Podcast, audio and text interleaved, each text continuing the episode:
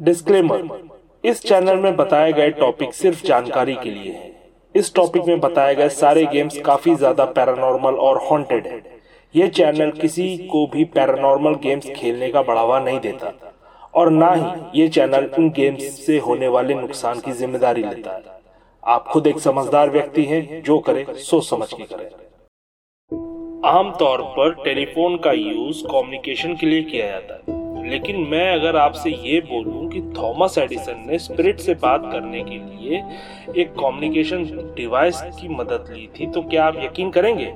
शायद नहीं। लेकिन आज जिस गेम के बारे में मैं आपको बताने जा रहा हूँ, वो किसी YouTube वाला गेम बिल्कुल नहीं है कि दस बार नौ लिखकर डायल कर दो और आप हेल के सरदार या गॉड से आप बात कर सकते हो। ना, ये बिल्कुल प्योर और पूरी तरीके से प्रूवन गेम है। नमस्कार दोस्तों, मेरा नाम है चंदन और आप सुन रहे हैं हॉन्टेड फ़ाइल का ये खौफनाक एपिसोड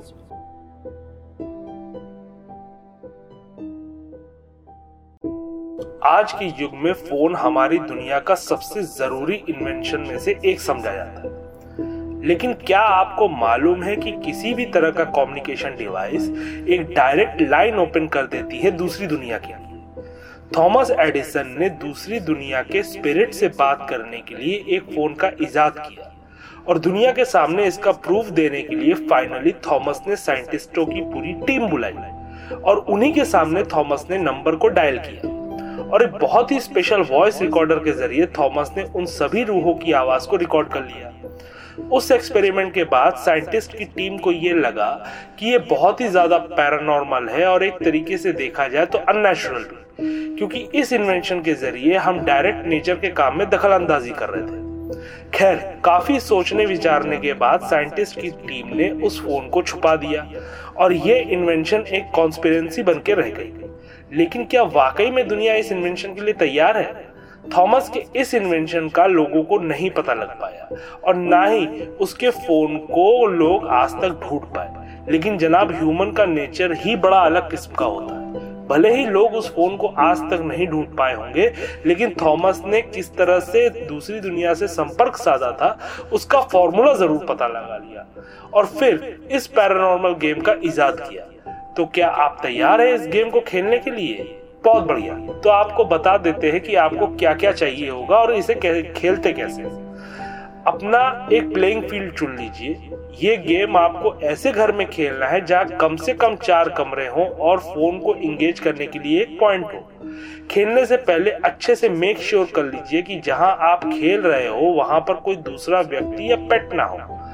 अब बात कर लेते हैं कि आपको क्या क्या चीज़ें चाहिए हो। एक ब्लैक कलर का रोटरी टाइप टेलीफोन पेपर एक पेन या फिर पेंसिल एक घड़ी 16-16 इंच के दो ब्लैक कॉर्ड्स अब रात गिरने का इंतज़ार कीजिए। जैसे ही रात हो, आपको अपनी सारी सप्लाईज को अपनी प्लेइंग फ़ील्ड में लेकर आना है। अब आप अपने फ़ोन को कमरों में के अलावा पूरे बिल्डिंग में या फिर हॉलवे में कहीं भी लगा सकते हैं। मेक श्योर sure कर लीजिए कि आपका फ़ोन काम कर रहा हो और कॉल मिलाने या कॉल रिसीव कर रहा हो। ठीक है? अपने पेपर, पेंसिल और ब्लैक कॉर्ड को अपने साथ ही रखिएगा, घड़ी को हमेशा पहने रखिएगा। अब आप, जब आपकी सारी सप्लाईज आ चुकी है तो आप अपने बिल्डिंग या घर के सारे दरवाजों को अच्छे से देख लीजिए। कहीं से कोई लाइट तो नहीं आ रही? अगर आ भी रही है तो उस लाइट को ब्लॉक कर दीजिए। और अब आपको हॉलवे में वापस आ जाना है, जहाँ पर आपने फ़ोन को सेटअप किया था। अब थोड़ा ध्यान से सुनिए जो चीज़ मैं आपको बताने जा रहा हूँ।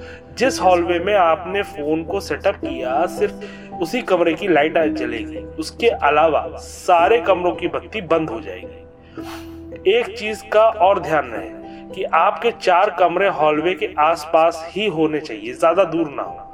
अब जो आपके पास ब्लैक कॉर्ड है, उसे टेलीफोन के रिसीवर से कस के बात दीजिए ताकि गेम के दौरान ब्लैक कॉर्ड खुल ना सके। अब आप फ़ोन रिसीवर को उठा के जो नंबर डायल करेंगे, वो ये है। दो ज़ीरो चार ज़ीरो छ ज़ीरो आठ ज़ीरो। फिर से बता दे रहा हूँ, two zero four zero six zero eight zero. Receiver को नीचे रख दे और अपने क्रेडल की तरफ़ वापस आ जाए। थोड़ी देर बाद फिर हैंडसेट के पास जाए और फिर से आपको एक और नंबर डायल करना है। जो नंबर है, वो आपको बताने वाला हूँ, वो अलग नंबर है। नंबर है दो पाँच पाँच एक पाँच आठ दो तीन। नंबर एक बार फिर से सुनिएगा। Two five five one five eight two three.